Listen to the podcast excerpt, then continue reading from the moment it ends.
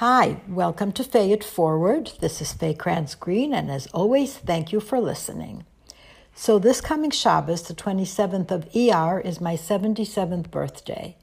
As I've mentioned before, I was born in Tashkent, Russia, which today is Uzbekistan, on the day that World War Two ended in Russia, on May ninth, nineteen forty-five. And last week, I got a pre-birthday present, and not an ordinary one either. What I got was the great pleasure and nachas of having my three daughters visit me here in Florida. My daughters, Chani Deitch from Fairfax, Virginia, Leah Lipsker from Swampscott, Massachusetts, and Sarah Cement from Richmond, Virginia.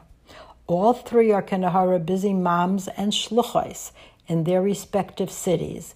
It was not an easy task for them to get away for three days, but they did. Why? Because they wanted to. They really and truly wanted to. It was not, oh, wouldn't it be nice to visit Mom to celebrate her birthday? That doesn't make anything happen. But when one of them said, I looked at tickets and it's not too expensive and I rented an Airbnb in Hollywood, et cetera, that's when it happens. No wishful thinking, no, wouldn't it be great? It's like that commercial. Just do it. The Torah is not for learning. It's for learning what to do and then doing it or not doing it.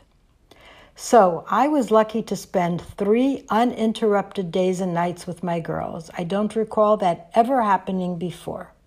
And we had the best time. We sat around on the comfortable couches and just schmoozed.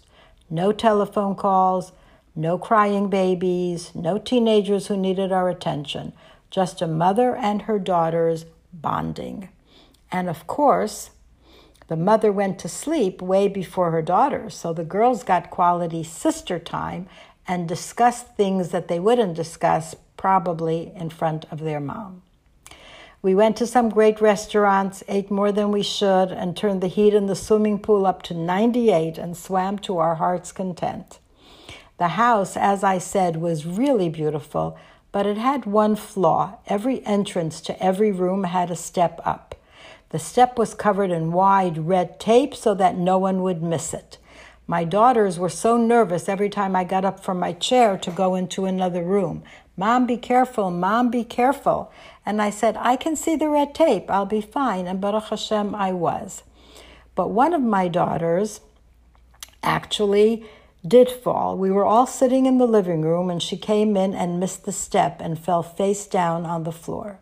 She got up immediately and said she was fine and she did seem okay, Baruch Hashem, but now she is home and she noticed a huge black and blue and gray bruise on her arm.